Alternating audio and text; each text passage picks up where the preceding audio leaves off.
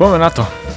Priatelé, pekný deň vám prajem, alebo večer, neviem kedy to počúvate. Vítajte v treťom dieli nášho podcastu BMT, Business Money Talks.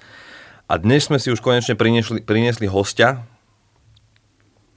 Náš host je môj uh, veľmi dobrý a starý známy priateľ Bohuš Pokštefl. Je to veľmi úspešný podnikateľ a jeho firma sa volá Contentino. A Bohuž, povedz nám trošku viacej. Ešte predtým chcem spomenúť, že Bohuž vlastne a, patrí do 30 po 30 na Forbese. To je veľká vec. A čo ešte? Rovnako jeho firma Contentino patrí do top 100 inovatívnych alebo Inovatí- rýchlo rastúcich. Rýchlo rastúcich uh, software as a service. To je mm-hmm. typ, typ, typ firmy. V podstate skoro všetko teraz je software as a service, keď mm-hmm. sa bavíme o softveroch na svete. Hej, za minulý rok, za rok 2019. Paráda. Bohuž, vítaj u nás. Vítaj. Ďakujem, ďakujem. Teším sa, ak sa tu dobre porozprávame o peniažkoch.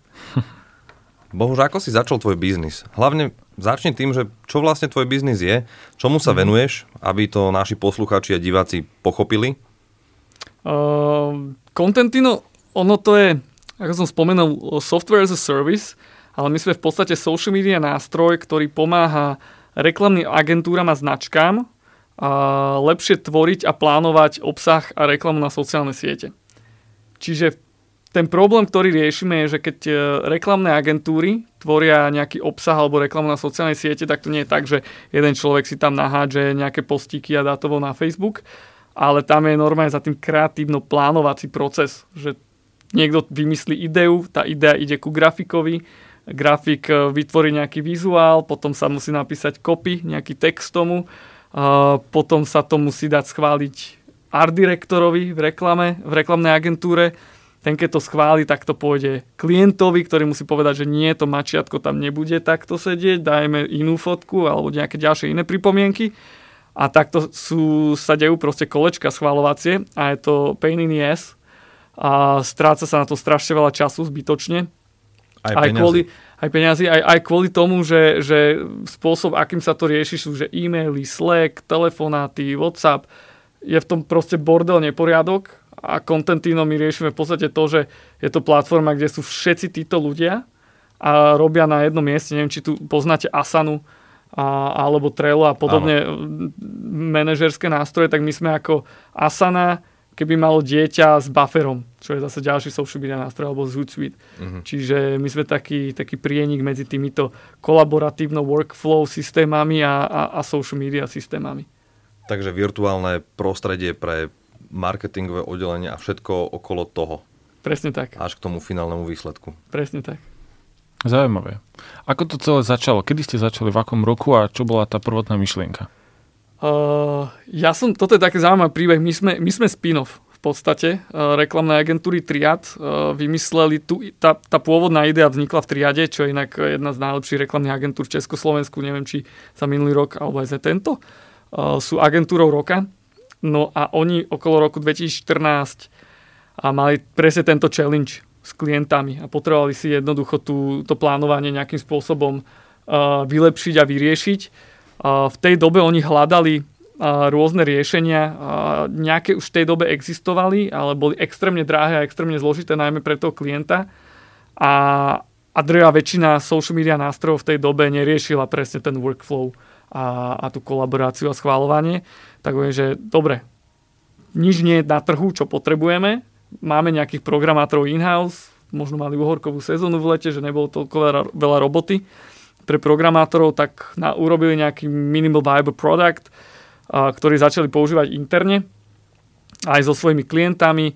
Prešlo pár mesiacov, rokov a všetci s tým boli veľmi spokojní a vtedy si povedali, že, že veď, keď my máme ten problém, tak asi tých agentúr bude viac, ktorí majú úplne rovnaký problém, oslovili svoje priateľské agentúry na Slovensku, Česku, tým sa to tiež zapáčilo a vtedy, že OK, po, poďme to lanchnúť, poďme, poďme s tým von.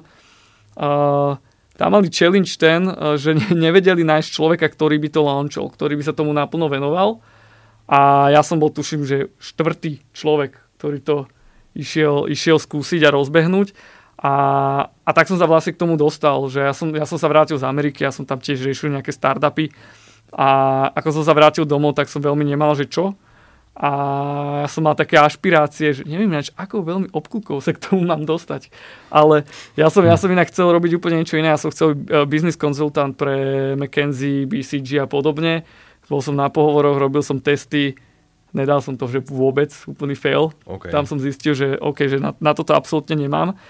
No a taký sklamaný som cestoval domov vo vlaku z Prahy, už som vedel, že posledný pohovor som nedal a, a napísal som si na Facebook, že či niekto nevie o niečom, nejakú možno account manažerskú reklamnú pozíciu.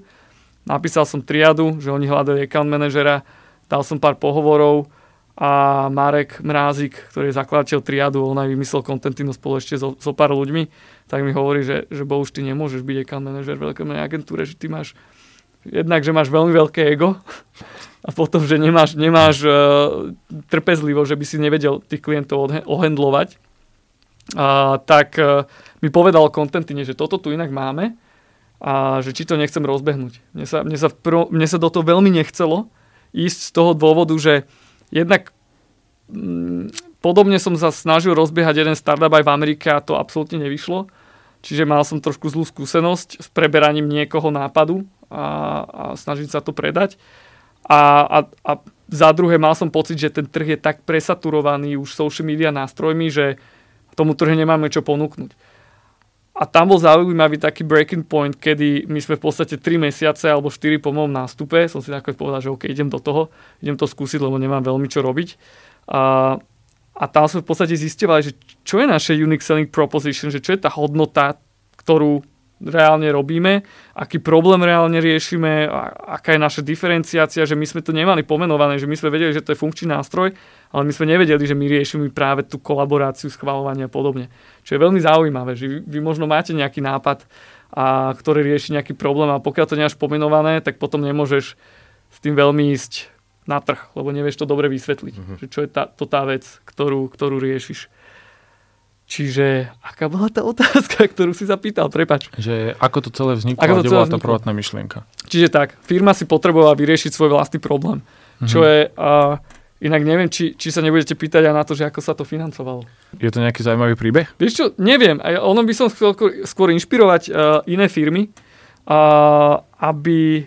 Vieš čo, sa... by, vieš, čo by ma zaujímalo? Ano. Ako sa stalo Contentino samostatnou firmou, keď to vzniklo vlastne ako baby triadu. Mm-hmm. Ako, ako si sa vlastne ty stal CEO firmy Contentino, keď to nebol tvoj nápad vlastne a bol to nejaký in-house project? Ono je to asi prirodzené, že ja som nebol hneď CEO. Ja som bol nejaký business developer, neviem, a čo som si dal vtedy na vizitku. A potom som bol Chief Operation Officer, že mhm. reálne sme nikdy CEO tam nemali. A, a on, ja som si prešiel v podstate skoro všetkými rolami okrem tej programátorskej, že ja som musel robiť sales, ja som robil aj marketing, aj product uh, management a všetky tieto veci a prirodzene sa nejako posúvaš. Keď sme zrazu potrebovali zháňať nových ľudí, tak ja som bol ten, čo ich spolu s Marekom hajerovali, ja som bol ten, čo uh, v podstate mal na starosti, aby tu ľudia performovali a dodávali to, čo od nich chceme. Čiže je to nejaká taká prirodzená cesta. Myslím, že takto to bolo aj v minulosti, v dávnej, kedy uh, z najlepšieho človeka za pásom sa stal riaditeľ zmeny. To je jasné. Uh, že, že, to išlo, že, že takto postupne to nejako išlo, že som sa stal, potom som si dal na vizitku CEO a už som bol CEO. Uh, a ako sa, ako sa firma stala samostatná uh, a oddelila od triadu, no tak trebalo urobiť novú SROčku, sme začali zarábať peniaze, tak trebalo to trošku upratať po finančnej stránke a my sme fungovali od začiatku pod nejakou starou SROčkou, ktorá bola neaktívna, nechcelo sa nám zakladať nové SROčky, mm. však je to na čo byrokracie jedno s druhým, tak sme pod, to, pod tou SROčkou fakturovali, ale tie služby, ktoré sme mali dodávať, ale sme dodávali a potom sme premenovali SROčku na Contentino SRO a nejakým prirodzeným spôsobom sme sa oddelili od toho triadu. Asi najväčšie také viditeľné oddelenie od triadu bolo, keď sme sa aj odsťahovali z Devína do vlastných priestorov, čo sa stalo minulý rok. Že to bol taký, že naozaj, že dieťa vyletelo uh, od rodičov z hniezda a že to bolo také najvizuálnejšie uh, oddelenie. Tak je samozrejme najlepšie sa v podstate prejsť od toho spodku až, až k tomu vrcholu a to sa ti podarilo. To je super. Čo to financovanie teda, keď už si to načal? Uh, my sme mali obrovské šťastie, že sme začali vo firme.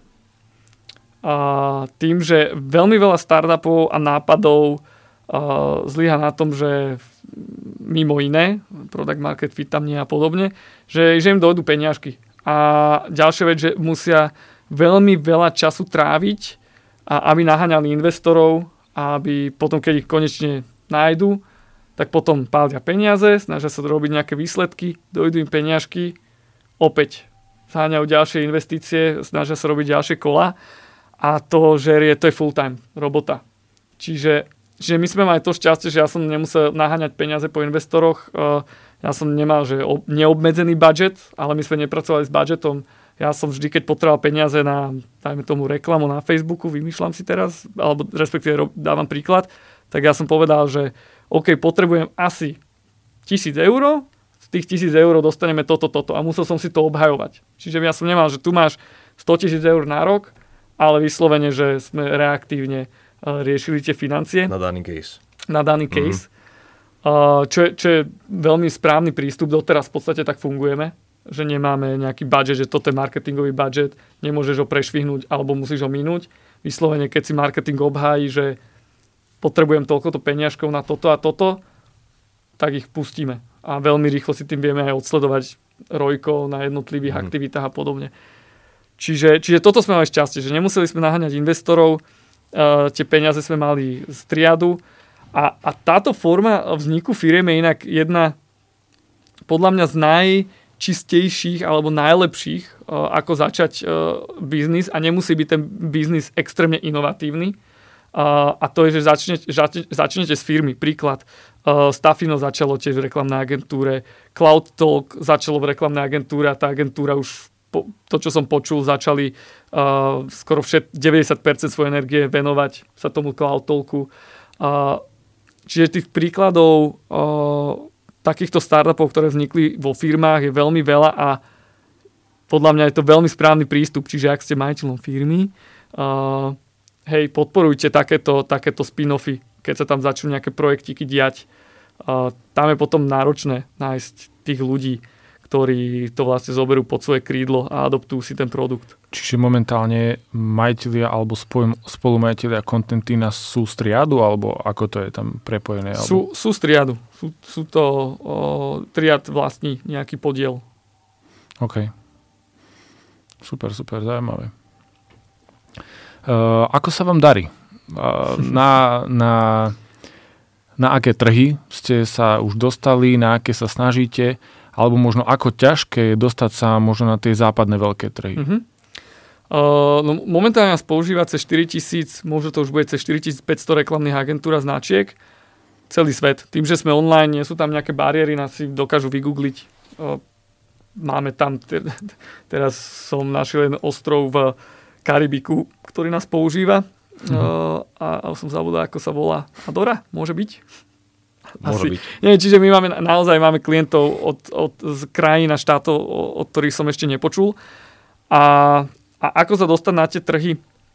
Uh, takto, my keď sme začínali, tak my sme reálne uh, nerobili to, že teraz obsadím Slovensko, potom pôjdem do Česka, urobím expanziu, potom pôjdem do Polska. Že my sme od prvého dňa jednak museli byť svetoví, lebo ten slovenský trh je tak malý, že o rok tu nemáme čo, čo robiť reálne v jednoduchosti povedané. A my sme robili to, že my sme si, si povedali, že poďme skúsiť teraz pobalské krajiny. Tak sme tam dali platenú digitálnu reklamu, Facebook, Google a podobne a behom troch mesiacov sme si vedeli vyhodnotiť, že ako ľudia na to reagujú a aký je to trh, a ako s nami komunikujú cez e, CRM, cez nejaký, nejaký support chat a veľmi rýchlo sme vedeli zhodnotiť, ako sú na tom tie trhy. E, zdatnosťou robiť dobrý, kvalitný social media marketing, lebo je to je dôležité. A, a aký, aká veľká je tam potreba toho nástroja. Čiže takto sme behom roku koľko, možno, možno 35 krajín si vyskúšali a, a z toho nám ostalo, dnes cieľime, myslím si, že na všetky najmonetnejšie krajiny na svete, ktoré sa dajú.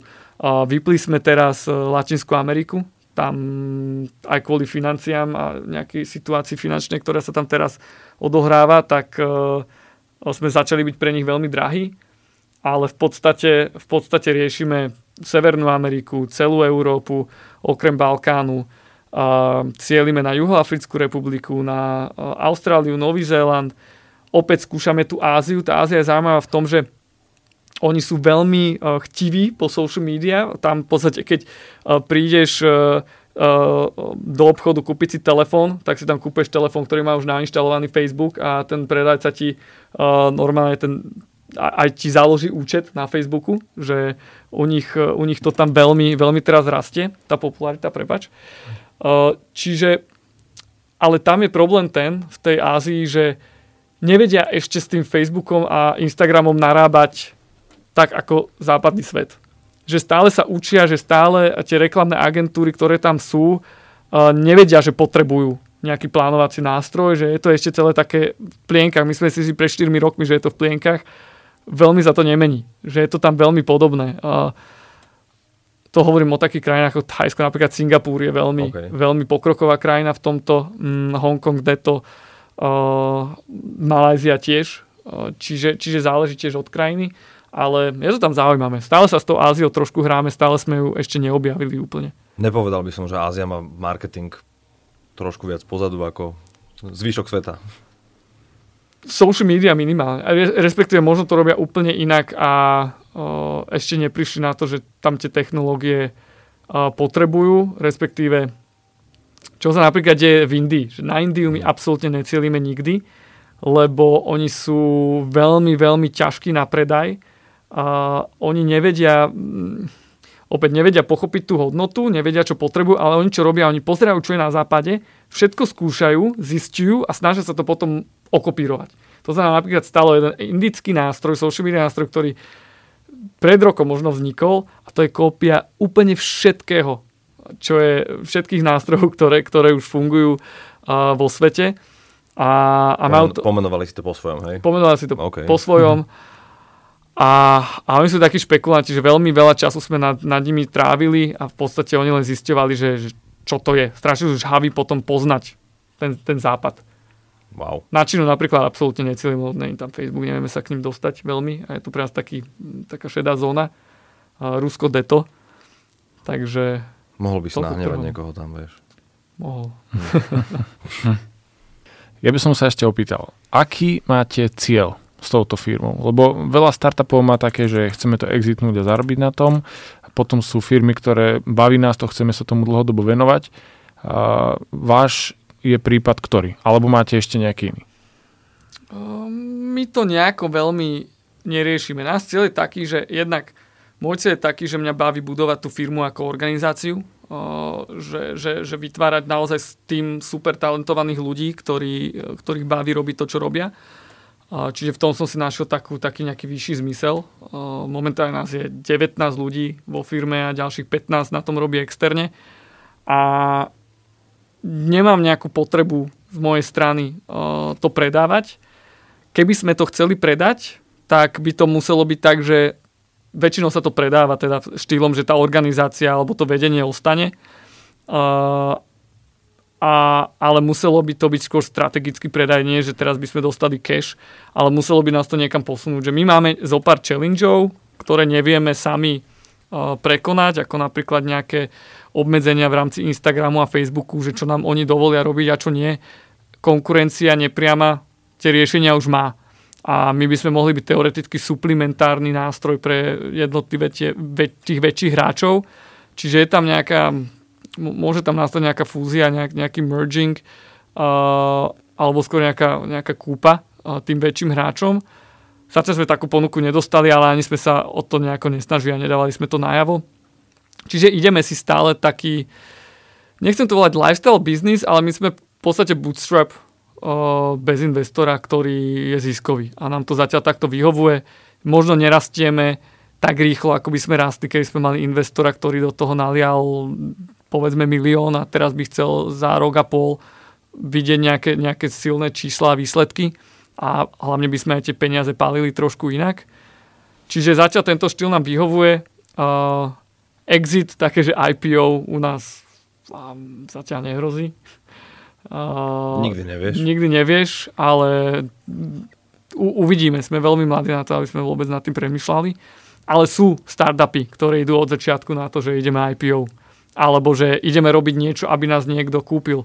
Teraz príklad bola veľmi pekná akvizícia uh, jednej VR hry. Slováci, Češi to dali dokopy, nespomínam si názov, možno vy viete. Tak oni vyslovene vyvíjali preto, aby kúpil Google. A podarilo Viem, sa im to. A, a podarilo sa im to. Že, že... Veľa startupov je takých, joj, náš jediný cieľ je, aby nás kúpil Google. Áno. Alebo... Aby som bol milionár. Presne tak, presne tak. Čiže veľa, veľa, je, to určitý spôsob alebo motivácia, ktorá motivuje tie firmy, ale je to dobrý driver, ako prečo nie. Keď viem, že dostanem 10 miliónov za rok práce, dva roky práce, bola to ako veľmi mhm. inovatívne to spravíš, ako, ako dobre zexekuješ, tak fajn, hmm. prečo nie. Aký vplyv majú na vašu firmu možno tie kauzy okolo sociálnych sietí? Uh, Únik dát a podobne, vieš? Čo sa pravidelne rieši a vidím to stále viac a viac. Ani, ani v podstate žiaden. V podstate naozaj, naozaj žiaden, lebo tie reklamné agentúry si to uvedomujú, je to ich chlebodárca. Mm-hmm. Uh, je to stále jeden z najefektívnejších uh, reklamných kanálov. Uh, Facebook a Instagram, LinkedIn a so, iné sociálne siete. Čiže hm, na nás to až taký vplyv nemá, ale uvedomujeme si nejakú zodpovednosť a napríklad máme aj kontrol nad tým, že kto nás používa. Stalo sa párkrát, že nás skúšali firmy, respektíve organizácie, s ktorými sme úplne nesúhlasili. Našťastie sa nás nerozhodli zaplatiť, čiže nakoniec fajn. Jeden mesiac nám platila jedna podivná univerzita z Ameriky, s ktorou sme rozviazali potom kontrakt, že, že sme si povedali, že, že nie a, takže a týmto smerom sa snažíme k tomu stavať zodpovedne. Nejaká podivná univerzita, nejaké Harvard univerzity, neviem, čo to bolo. nie, nie, inak to je zaujímavé, že, že, že v Amerike dostane akreditáciu ako univerzita naozaj aj o, alternatívna medicína, ktorá, okay. o, ktorá by v Európe neprešla ani za svet. Čiže, čiže tak, to, v tomto sa snažíme stavať zodpovedne, že chceme vedieť, kto nás používa, čo aj vieme a, a čo sa týka toho, že unik dát, to, že možno sociálne siete polarizujú spoločnosť alebo pomáhajú ešte viac v polarizácii spoločnosti, to, že tam je nejaká možno závislosť na sociálnych sieťach, to my vieme, to my neovplyvníme, je to v podstate niečo, s čím je to nejaký vývoj alebo transformácia spoločnosti, ktorá sa deje. My na to vplyv reálne nemáme. Čiže Čiže tie problémy si uvedomujeme, len dúfame, že tie siete sa budú stavať tomu zodpovednejšie, čo je u Twitteru napríklad veľmi vidieť, čo sa týka nejakého fact-checkingu, a, ktorý párkrát už fact-checkli Trumpové bullshity.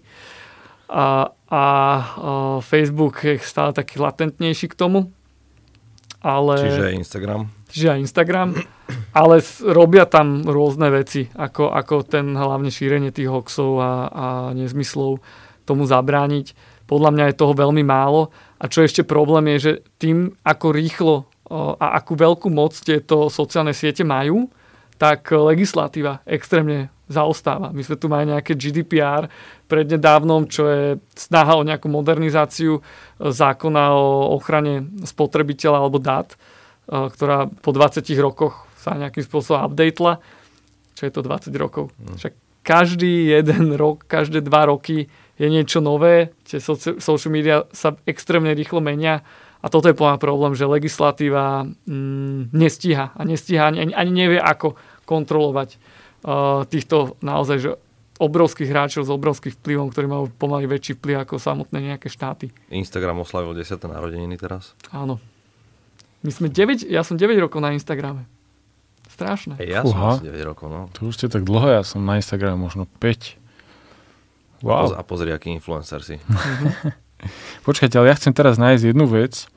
Uh, práve keď sa bavíme o tom, aké sú silné tieto firmy, uh, v Amerike sú už predmetom normálne vypočúvaní v kongrese. Akurát dnes, Facebook, bol, dnes Apple. bol update o tom. Ano? Dnes bol akurát update o tom, že uh, všetky tieto big tech companies uh, si užívajú to, že sú monopolmi a ako si vymieňajú všetky dáta. Čo si inak myslíš, koľko vydrží ešte Facebook?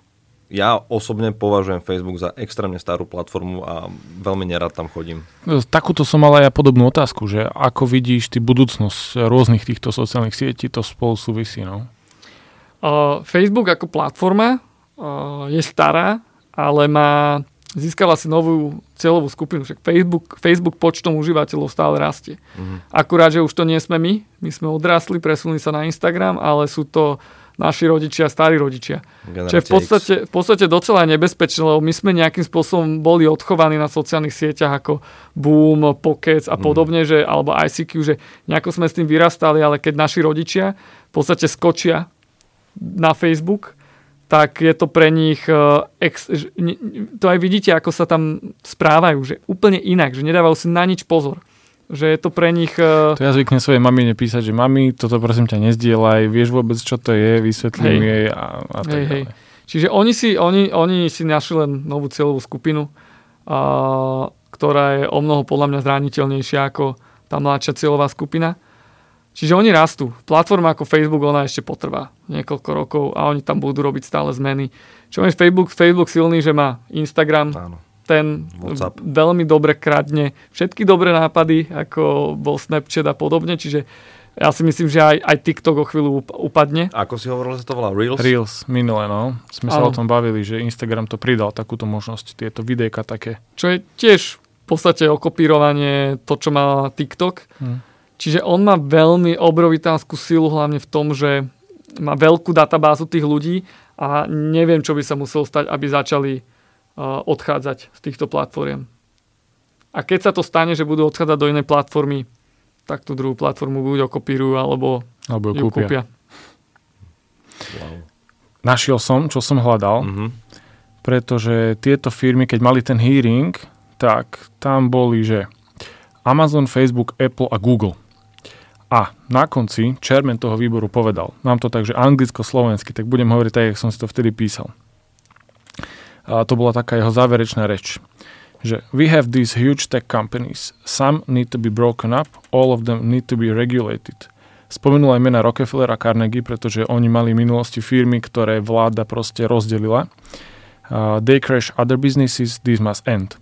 We may have a democracy or we can have great wealth, in hands of few, but we can't have both.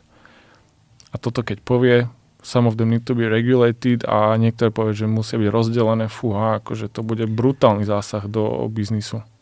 To, že to povie, že musia byť regulované alebo musia byť rozbité, je jedna vec, ale ako si ty povedal, Bohuško, zaostáva to hrozne. Akým sa oni dopracujú k tomu, sám vieš, a tak to potrvá a hlavne ich predbehnú tieto big tech companies milovými krokmi. Áno, ne, nestíhajú. Vtedy, vtedy ja, ako spomenul Rockefellera, Carnegieho a podobne, vtedy sa to bolo trošku jednoduchšie robilo, lebo ten rast toho vplyvu nebol tak rýchly a, a rast tohto vplyvu je extrémny. Čiže, čiže ja si myslím, že tu budú mať veľký problém uh, keep up uh, with the trends. Wow.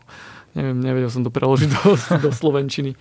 Jednoducho nebudú stíhať. Ale tak. off topic, úplne off topic, e, príklad toho, ako legislatíva nestíha, je Segway v Dánsku.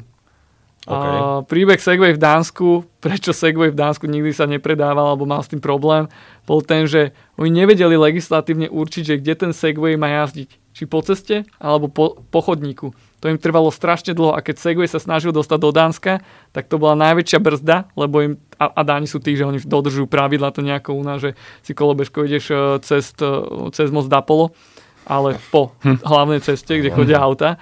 Čiže, so sluchatkami a so sluchatkami. No to je sranda, že teraz už tam musíš chodiť. Lebo oni urobili už na Slovensku, už máme takú nejakú reguláciu zákona, alebo čo to je presne. Kolobežka musí ísť po ceste. Keď ide po chodníku a ide viac ako 20 km za hodinu, čo ide každá kolobežka, tak dostaneš nové pokutu. 10 no. eur. A potom sú tu aj takéto hlúpe uh, regulácie a legislatívy. Mňa by zaujímalo, že ktorý policajt ťa bude naháňať. Kámo, jedného môjho kamoša minule zastavil, ale to bolo tiež také, že policajt ho vidí, tento chalan prišiel okolo, okolo policajta po, po chodníku na kolobežke a on, hej, stojte, stojte. A on zastal, proste mohol ísť ďalej, nemal by ho ako chytiť a dal mu pokutu 10 eur. No, vidíš, keby mal slúchatka, tak ho nepočuje. Tak ho nepočuje. To je e- essential gadget pre všetkých kolobežkárov sú sluchatka a ísť, ísť po ceste a po chodníku. No, dobre. Chudák Segway. Hej, A Dánsko hej, je pritom taký vzácný trh na toto práve, Mhm. keďže tam autá fakt nie sú populárne. Nie, nie. Neviem, ako to je teraz s kolobežkami. Dlho som tam nebol, dlhšie roky. Či jazdia po tých cyklocestách, alebo nie. To neviem. Treba tam zájsť asi, pozrieť sa. Lebo u nás je to šialený boom. Ja Se- som- kolobežka, Kol, kolobežiek, kolobežiek. Ja som, ja som takéto naposled videl takýto boom uh, v Izraeli, uh, v Tel Avive, kde všetci mali kolobežky. Všetci. A tam bol aj Bolt kolobežkový, všetky, tie, neviem, či to bol Bolt, ale si si mohol, my sme iba na kolobežkách elektrických jazdili a sme si ich rentovali. A To je prišli super. aj k nám. Akorát, že tam bola infraštruktúra, u nás ani nie. No nič, poďme asi k uh, peňažkom a financiám. Ty chceš ísť veľmi k tým peňažkom. Ešte mám jednu zákernú otázku Áno. na teba. Ako si zvládol koronu? Prvú Mm. vlnu. No, teraz prežívame tú dlhú, dru, Mhm. druhú a korona pre veľa biznisov je aj devastačná. Ako som spomínal už o, ešte predtým, ako sme začali nahrávať, že som sa prechádzal teraz sobotu po meste a videl som extrémne veľa prevádzok, hlavne teda gastra zavretých na prenájom, čo som si myslel, že sú fakt výborné a prežijú všetko. Ale bohužiaľ nie je to tak a zasiahlo to veľmi veľa biznisov. Ako to zasiahlo tvoj online biznis? Opäť máme to, máme to šťastie, že sme v online, Áno. ale zasiahlo nás to, lebo uh, veľa našich... Lebo, čo sa deje v čase krízy? Stopneš marketingový budget. Jasné, to je prvá vec. To, ale absolútne nelogická. Jasné. To, to sa dialo v 2008, katoval sa budget. To sa dialo teraz, uh, katoval sa budget, reklamné agentúry zrazu prišli o joby, nemali prácu.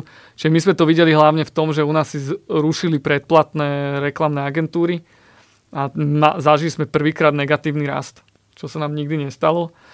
Čiže, čiže nás to asi zasilo týmto spôsobom, ale čo my sme, ako sme sa k tomu postavili, bol, bolo to, že jednak snažili sme sa byť partnerom pre tých našich klientov, že úplne sme chápali ich situáciu, kde sú, čiže my sme robili rôzne aktivity ako webináre a, a snažili sme sa ich edukovať, hlavne tých ich klientov, že najväčšia chyba teraz je stopnúť ten budget, že treba skôr nájsť spôsob, ako sa dostať k tým, uh, k tým zákazníkom, ak teda nie ste letecká spoločnosť alebo, alebo nerobíte v turizme, čo bol vtedy extrém. Uh, Čiže my sme sa snažili vysvetliť, že práve teraz ľudia sú doma. Nemajú čo robiť, oni sú na tom Facebooku a Instagrame. Čo sa dokonca stalo je, že uh, cena za reklamu extrémne klesla. Že, že my sme mali a aj naši klienti mali o 25-30% lacnejšiu reklamu ako predtým, čo bola opäť skvelá príležitosť. Čiže my sme sa ich snažili nejakým spôsobom edukovať, že, že nebláznite v dobrom, nie že by sme ich chceli Áno, si udržať, ale že, že nebláznite, teraz je naozaj dobrá príležitosť byť smart, creative a, a nezlaknúť sa. A druhá vec, čo sme urobili, je, že my sme urobili taký marketplace pre reklamné agentúry, kde si mohli reklamné agentúry urobiť profil a vedeli sa k ním dostať rôzni klienti. Čiže my sme sa im snažili tým spôsobom pomôcť v podstate nájsť nejakých ďalších klientov a tým, že máme klientov z celého sveta, tak tam bol priestor pre Američa- Američanov, aby našli si niekoho zo Strednej Európy, kto to urobí o polovicu lacnejšie napríklad. Hej, OK. čiže, čiže toto sme sa snažili urobiť. Priznám sa, že nebol to až taký úspech, e, aký sme chceli. Z toho dôvodu, že a, jednak agentúry a, si tam až tak veľa z nich nerobilo profily a, a taktiež a, mali sme v podstate problém nájsť tých klientov, a, teda tých, tie značky, aby si našli tie agentúry, keďže všetci vlastne stopli všetko. Mm, ale teraz to plánujeme opäť rozbehnúť, lebo cítime, že ten... ten Dobrá, pretrváva to stále? Ale že ten, Nie, ten, už- ten už- pokles, alebo asi nie, to nie, vrátilo už, len... už sa to vrátilo do normálu. Už, už všetci pochopili, že OK, ideme tzv. New, new normal, čo je v podstate Jasné. nič sa nezmenilo. Áno. Uh, čiže je to, je to u nás späť v normále. Jedine, čo sa zmenilo, že ten trh je trošku iný v tom, že uh, značky uh, až tak si nekupujú veľké reklamné agentúry s veľkými týmami, ale skôr sa to snažia riešiť in-house, že namiesto platiť agentúre, ktorá má 5 ľudí, ktorí robia na tvojej značke, si zaplatia jedného multitalentovaného človeka, ktorý im to robí in-house. Tá kvalita je samozrejme nižšia. Neviem, či toto je úplne najlepší smer, ale tento trend sme si všimli, mm-hmm. že, že sa deje. Prípadne aj tie agentúry o mnoho viac uh, majú agilnejšie a menšie tie týmy ako predtým. dosť sa, to, dosť sa to tam vyčistilo, čo sa týka veľkosti tých Mhm. tímov. Čiže cost cutting. Mhm. Tak.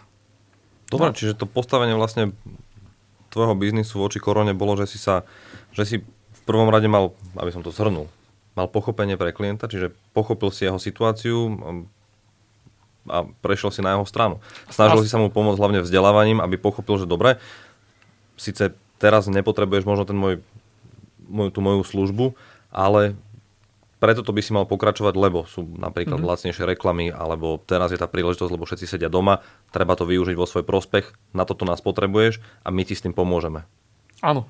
Presne, a to, je, presne to je tak. to udržanie. Z, dl- z dlhodobého hľadiska nám to, nám to vyšlo. My sme ešte urobili jednu aktivitu a, a to bolo, že my máme... A, ty si kupuješ mesačné, predplatné mesačné za náš software a máš tam rôzne balíčky a tie balíčky sú rozdielne v tom, že koľko užívateľov máš v našom nástroji v Contentine. My sme urobili to, že na dva alebo tri mesiace sme urobili uh, tú vec, že ty môžeš mať neobmedzený počet užívateľov vo svojom účte na tú dobu troch mesiacov a potom samozrejme to skončí mm-hmm. tento deal. Ale my sme v podstate dosť strácali financií na tých tzv. upselloch, že prechádzajú z, vyšších, z vyššieho balíčka, ale potom, keď, sme, keď tento deal, táto kampaň skončila, tak tam nám to šialene vystrelilo. Tam bolo super v tom, že oni si tam popridávajú aj ľudí, o ktorých si nemysleli, že musia byť v tom nástroji. Čiže tí, tie účty alebo tí klienti, ktorí by nešli do toho vyššieho balíčka nikdy, tak zrazu prešli. Čiže čo bolo Lebo dosť... pochopili, že ten tým, keď je väčší, tak môže byť efektívnejší. Presne tak. Čiže, čiže vlastne sme na tomto docela aj pekne zarobili. A bola to, bolo to zaujímavá vec, že nechceli, nechceli sme zarábať hneď, že, že, Mhm. že sami sme nevedeli, že či to vidia alebo nie, ale konec koncov to bola veľmi úspešná kampaň. A ešte prečo sme sa tak sústredili na súčasných klientov, je preto, že churn, to je tzv. odchod o, klienta, alebo že ti Áno. stopne predplatné, a je killer sásových firiem a startupov. Že keď sa startupy sústredia len na naháňanie nových klientov a ich akvizícia a closing a nesústredia sa na udržanie tých starých, tak to je killer. Lebo získať nového klienta je, teraz neviem to číslo, vymyslím si, niekoľko násobne drahšie ako udržať si toho nového alebo upsellnúť toho, teda udržať si toho starého alebo upsellnúť toho starého klienta. To je podobné aj vo finančnom biznise. Presne tak. Jednoducho získať klienta je možno jednoduché a naháňať ich dokola celý život je fajn, ale ten následný servis je extrémne dôležitý. Čiže tá starostlivosť o toho klienta môžem niekomu, ja neviem, uzavrieť poistku, vybaviť a za- založiť účet investičný a nastaviť mu nejaké portfólio, ale keď sa mu nebudem starať o to portfólio, tak Odíde a keď ja ho budem mať 10 rokov, tak na ňom zarábam 10 rokov. tak, Presne tak. Lifetime value. Mm. presne. Klient je vzácný. OK, poďme k tebe, Bohuško.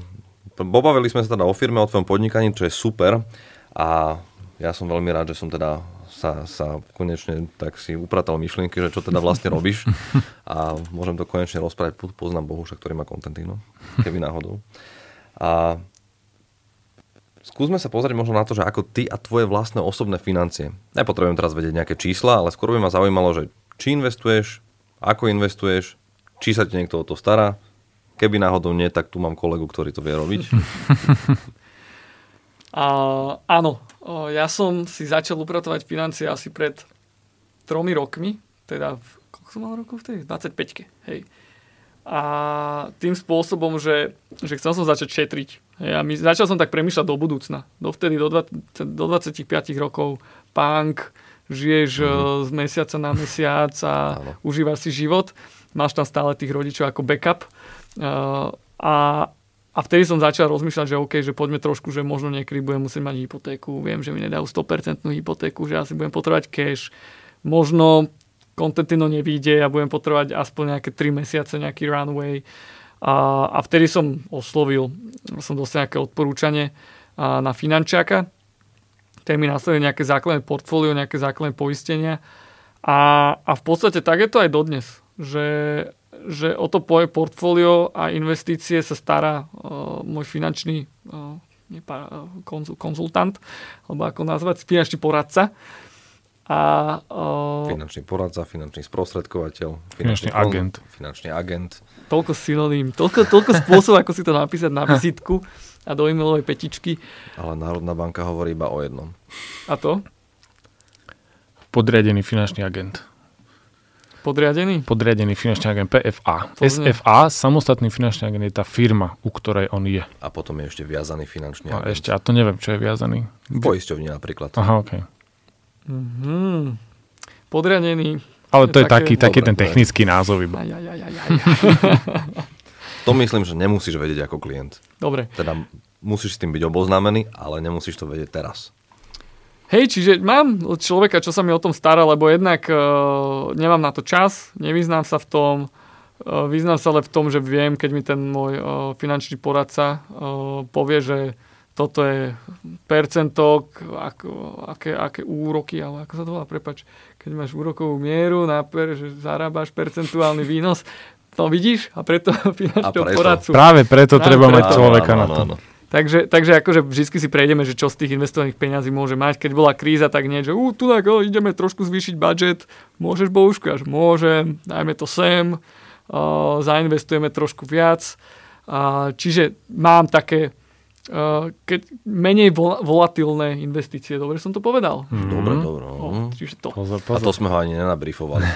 A, a potom som skúšal uh, ešte sám nejaké investície riešiť. Uh, neviem, môžem menovať tú firmu, asi nemenujem, ale taký online uh, web, kde si to sám naťuká, že je to strašne user-friendly. Nejaký taký broker internetový. Hej, hej, hej, že je to úplne extrémne user-friendly, ale neinvestujem priamo do nejakých uh, konkrétnych firiem, ale opäť si rozložím portfólio, že riz- rizikové, menej rizikové, dlhodobé, krátkodobé. Ale ešte, ešte k tomu investujem, že snažil som sa investovať aj do konkrétnych firiem, ale tak mi to prišlo komplikované, musel som si nájsť čas, nevedel som koľko peňazí. Vedel som, že do ktorých firiem, uh, ale nakoniec som sa na to, že ani som nevedel, že mal som v tom bordel. Prišlo mi to veľmi komplikované.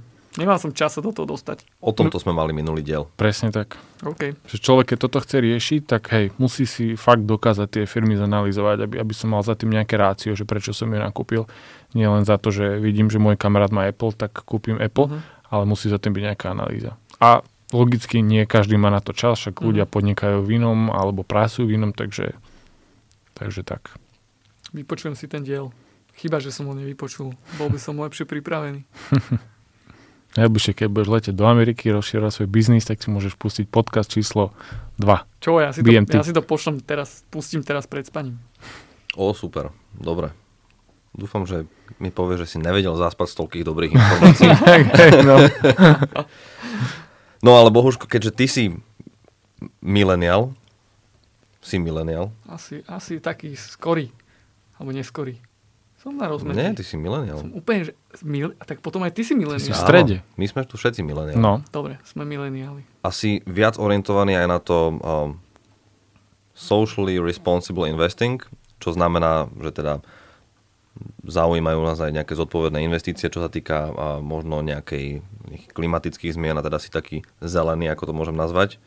Nemyslím teraz marihuanu, ktorú sa snažia zlegalizovať, ale zelený, čo sa týka nejakého eko.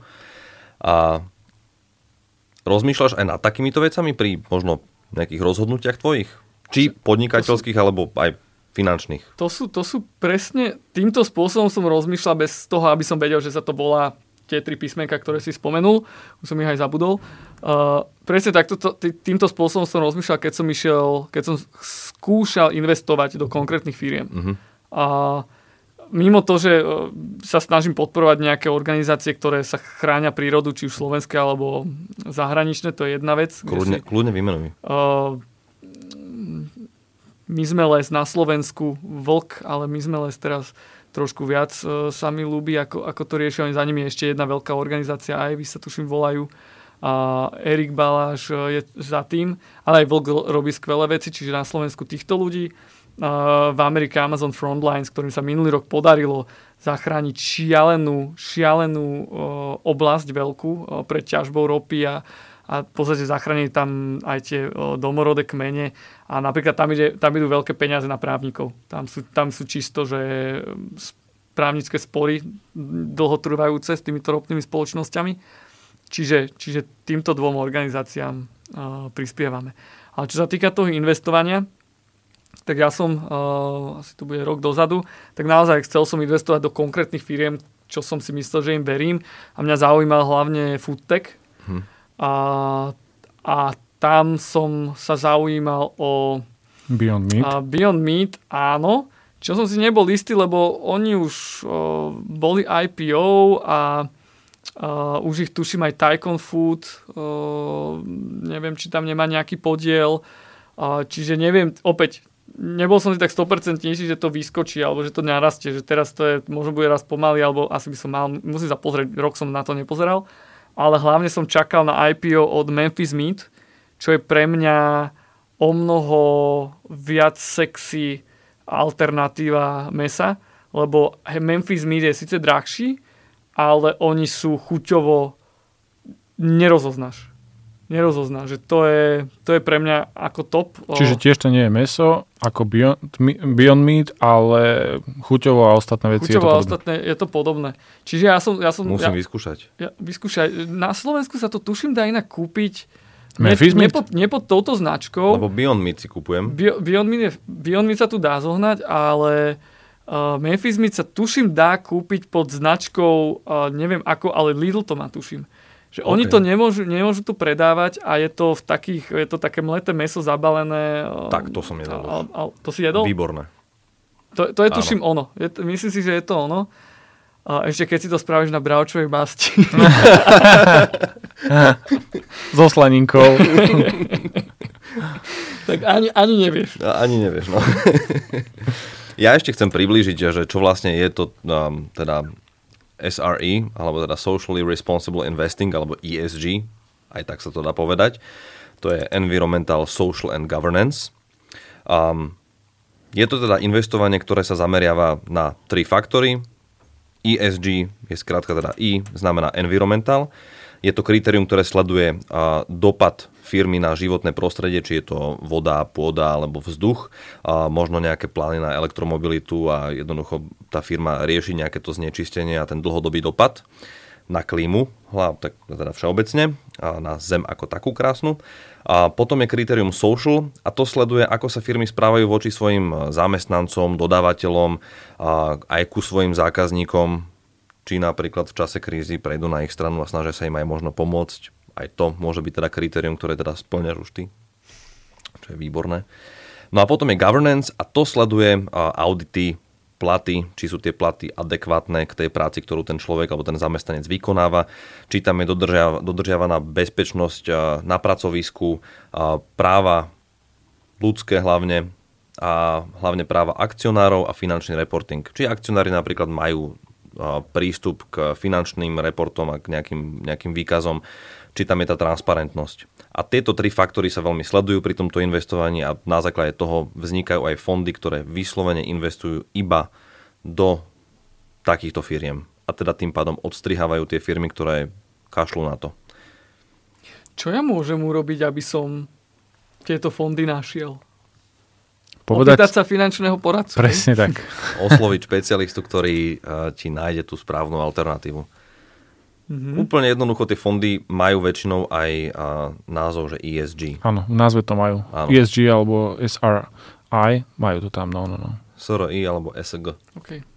Vtedy, vtedy môžeš zistiť, že možno a, koľko percent z toho portfólia toho fondu sú tieto firmy. Niekedy to je úplne, niekedy to je, a, niekedy to je menej, ale taktiež musí ten fond splňať nejaké kritéria, aby sa mohol tak vôbec nazvať. Čiže to je, to je zaujímavé. Ja mám k tomu aj nejaké čísla, ale to neviem, či prejdeme teraz. Bola toho, že koľko ich máš? Nie tak veľa. Ale podľa mňa kľudne povedz. Mám štatistiku, teda štúdiu z MSCI z roku 2018, kedy v podstate zistili, že high net worth millennials, čo sú vlastne mileniali, ktorí lepšie zarábajú, 87% z nich považovali ESG, alebo track record tej firmy, s ESG faktormi ako rozhodujúci, rozhodujúci faktor pri investovaní. Či vôbec investovať do tej firmy, alebo nie. Potom Morgan Stanley Institute of Sustainable Investing uh, malo, malo takú štúdiu, alebo teda povedzme prieskum, kde riešili bežnú populáciu investorov a bežná populácia, to znamená všetky generácie, minus mileniali, A v roku 2015 bolo pre nich zaujímavé investovať do ESG a tých bolo 71% a v roku 2019 to stúplo na 85%. Pri mileniáloch v roku 2015 to bolo 84% a v roku 2019 95%. Čiže má to rastúcu tendenciu, je to zaujímavejší typ investovania a preto sa aj na to proste firmy pripravujú jednoducho. Na konci roku 2018 v ESG fondoch bolo 5,5 miliardy amerických dolarov. Na konci roku akého? Konec roku 2018. OK. A do konca tretieho kvartálu 2019 pribudlo k tým 5,5 miliardám ešte 4 miliardy. Celkovo to vlastne vychádza tak, že 89% investorov očakáva od svojich poradcov alebo sprostredkovateľov alebo špecialistov, aby odporúčali hlavne ESG fondy. Mm-hmm. To znamená, že ich chcú mať vo svojom portfóliu minimálne. A 57% by zmenilo svoje portfólio kvôli ESG. Napriek tomu, že by dokonca mali nižšiu výkonnosť ako doteraz. Uh-huh. Dobre by pôsobili na svet aj prostredníctvom investícií. OK, to je zaujímavé. Ale zaujímavé je to, že je tam 9 miliard a to je málo v investičnom svete. Zaujímavé je aj to, že a v minulom podcaste som to hovoril, mm-hmm. že švajčiarská banka UBS, ktorá spravuje 2,9 bilióna frankov alebo čoho, ide všetkým svojim klientom odporučiť práve ESG investície. Čiže oni zvýšia teraz to číslo z 9 miliard. Výborné. Ono myslím, že to bude rásť a ja túto tému veľmi sledujem, lebo pre mňa je tiež um, rozhodujúca, čo sa týka nejakých investičných rozhodnutí a stále zaujímavejšia. A berem to ako veľmi pekné, že niekto na úkor svojho výnosu, alebo teda toho, čo môže získať na vlastných investíciách, to dáva v prospech svet. Určite, určite. Dobre. No bohuž, tak takže budem, takto sa dá investovať. Budem, budem musieť sa s niekým porozprávať. Lebo, lebo nie je to jednoduché vyberať si tie jednotlivé firmy. A keď viem, keďže viem, že takéto fondy existujú, tak zajtra idem do toho. Není o čom. Ono je to zaujímavá téma a tu budeme asi pravidelnejšie možno rozoberať. Určite, určite. Lebo... Ja sám so svojimi klientmi chcem toto viac riešiť, takže už, už mám niektorých v tom. A má to aj takú výnosnosť, že, že dobre, teraz robíme niečo dobre pre svet, lebo investujeme do mhm. týchto mm. spoločensko-environmentálne zodpovedných firiem, ale je to aj atraktívne, atraktívne z pohľadu výnosnosti? Nie je tam nejaký rozdiel? Neviem, Ferry, ako ty, ale ja doteraz málo som sa tomu venoval, ale videl som možno nejaké dve také nejaké kratšie štúdie a jedna práve hovorila, že ESG investície uh, zarábajú viac ako trh samotný a zase druhá hovorila, že mierne menej. Čiže kebyže hneď aj tá horšia možnosť je pravdivá, tak je to len mierne menej. Keď viem, že trh mi zarobí, ja neviem, 9% ročne, toto 8, tak akože není to tragédia. Mm-hmm. Treba asi viac štúdí. Treba. Treba Naštudujeme viac. to. Tak je to horúca téma, ktorej sa venuje veľa firiem a myslím, že toho bude určite viacej. Ale veľmi správna.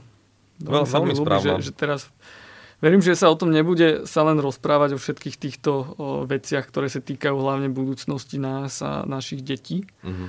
A, že to neostane pri rečiach, ale že, že sa to tomu firmy začnú aj venovať. A že tých firiem zodpovedných bude stále viac a viac. Tak mileniali menia svet. Hlavne aj v tomto. Tak, páči, páči. A slzičkami. tak eh, musíme niečo urobiť. Áno, áno. Dlhé roky sa to absolútne neriešilo a teraz je ten moment, kedy sa to vážne rieši. Teraz už začína ľudstvo uvedomovať všetko to, jednak znečistenie a všetky tie problémy, ktoré sú spôsobené našou činnosťou. Ja som dokonca podpísal petíciu za klimu. Krásne. Online. Krásne, no, ale... To Vieš, že to nie je o petíciách, alebo o tom, o tom, jak sa správame my, to ako nakupujeme, lebo to čo to, to, to, čo to všetko spôsobuje, sú naše ekonomické aktivity. Áno. Vieš, že, že, že na jednej strane uh, sa môže hovoriť, že musíš nakupovať menej, ale potom máš bohatých ľudí, ktorí by mohli nakupovať viac, respektíve rovnako, ale inak. Vieš, že, že, že tie eko veci sú niekoľkonásobne drahšie, alebo stále sú drahšie ale otázka znie, že či to dáva zmysel, že OK, nenakúpim si ten bullshit, nakúpim si tých eko veci, ale nakúpim si ich trikrát viac ako ten, čo si kúpi ten bullshit. Čiže tam sú také, to už je iná téma, o tom by sme sa mohli rozprávať ďalšiu hodinku. Hm. Ale... Aj o tom mese to je veľa. Hovedzí dobytok. O tom, koľko jeme hovedzie mesa. Ale uh, pozeral som nejakú štatistiku, neviem to odzdrojovať, ale na Slovensku od 90. rokov klesol uh, konzumácia mesa o nejakých 25-30%, ale je to najmä spôsobené mileniálmi. Máme o mnoho viac možností, čo môžeme jesť, že nedáme si párky na raňajky, na, na večeru, webshop, knedlo, zelo a Uh, Môžeme aj, aj na obed. A, a rezeň na obed. Môžeme za tofu parky. Tofu parky. ale neviem ako vy, ale ja, vo svojom, ja, ja, ja, sa, ja si dám meso raz, maximálne dvakrát týždenne a vo firme máme troch vegetariánov z 19 a piatich ašpirujúcich vegetariánov, čiže je to ja také... už vyše roka neviem meso. Fakt? Mm. Tak to si frajer. Fíha. To... Ja by som nevedel si predstaviť svoj život bez mesa. Ale ja si myslím, že som dovtedy zjedol toľko mesa, ako niektorí ľudia zjedia za celý život. Vážne, ja 4-5 krát do týždňa som jedol meso a urobil som to ako pokus, že ako sa moje telo zachová. Proste, a dobre? Hlavne mi to prestalo chutiť, tak som vyskúšal vôbec no, nejaké, že nič som za tým nejak extra nevidel, jednoducho mal som tú potrebu, mm-hmm. tak som to vyskúšal a no, vydržalo mi to zatiaľ rok a nejak sa neplánujem k tomu vrátiť. Hm. Dobre. Ale takéto zmeny jednoducho musíme robiť všetci, aby to malo ten impact, ako ty hovoríš. Presne tak. Jeden múdry človek povedal, že, že svet nepotrebuje, aby všetci, sveti, všetci ľudia na svete boli dokonali zero waste. Svet potrebuje, aby všetci ľudia na svete sa o to aspoň nejakým spôsobom pokúšali. Áno, a tým pádom, keďže už bolo všetko povedané, dámy a páni, milí poslucháči a milí, milí sledovatelia, uh, ukončíme dnešný podcast s Bohušom, s Ferim a so mnou. Bohuž, ďakujeme ti veľmi pekne. Ďakujeme, ďakujeme. Ja ďakujem za pozvanie, ja som sa veľa, veľa som sa dozvedel nového. Čo Hlavne, že musíš podcastoch... začať riešiť svoje portfólio od zajtra. hej, hej. A my sme sa dozvedeli o tvojom biznise a bolo to Aho. takisto pre nás veľmi zaujímavé. Ďakujeme pekne. Určite sa tu ešte stretneme. No, dúfam, možno, že áno. Možno k téme Beyond Meat. No, napríklad. Ja som bol ináč dlho proti tomu. To moja drahá ma na to presvedčila. A chutí ti to? Uh, bolo to v pohode. Ale cítim, že je to rozdiel proti mesu. To proste ale budeš cítiť. Z toho, z toho racionálneho hľadiska si viem povedať, že OK, nedám si meso a dám si takéto niečo. OK. Je to alternatíva. Áno. Ešte raz ďakujem veľmi pekne. Bohuško, maj pekný deň. Pekný Zdravé týždeň. portfólio. A zdravú firmu. Ďakujem krásne. Ahojte. Čaute. Ahojte, čaute.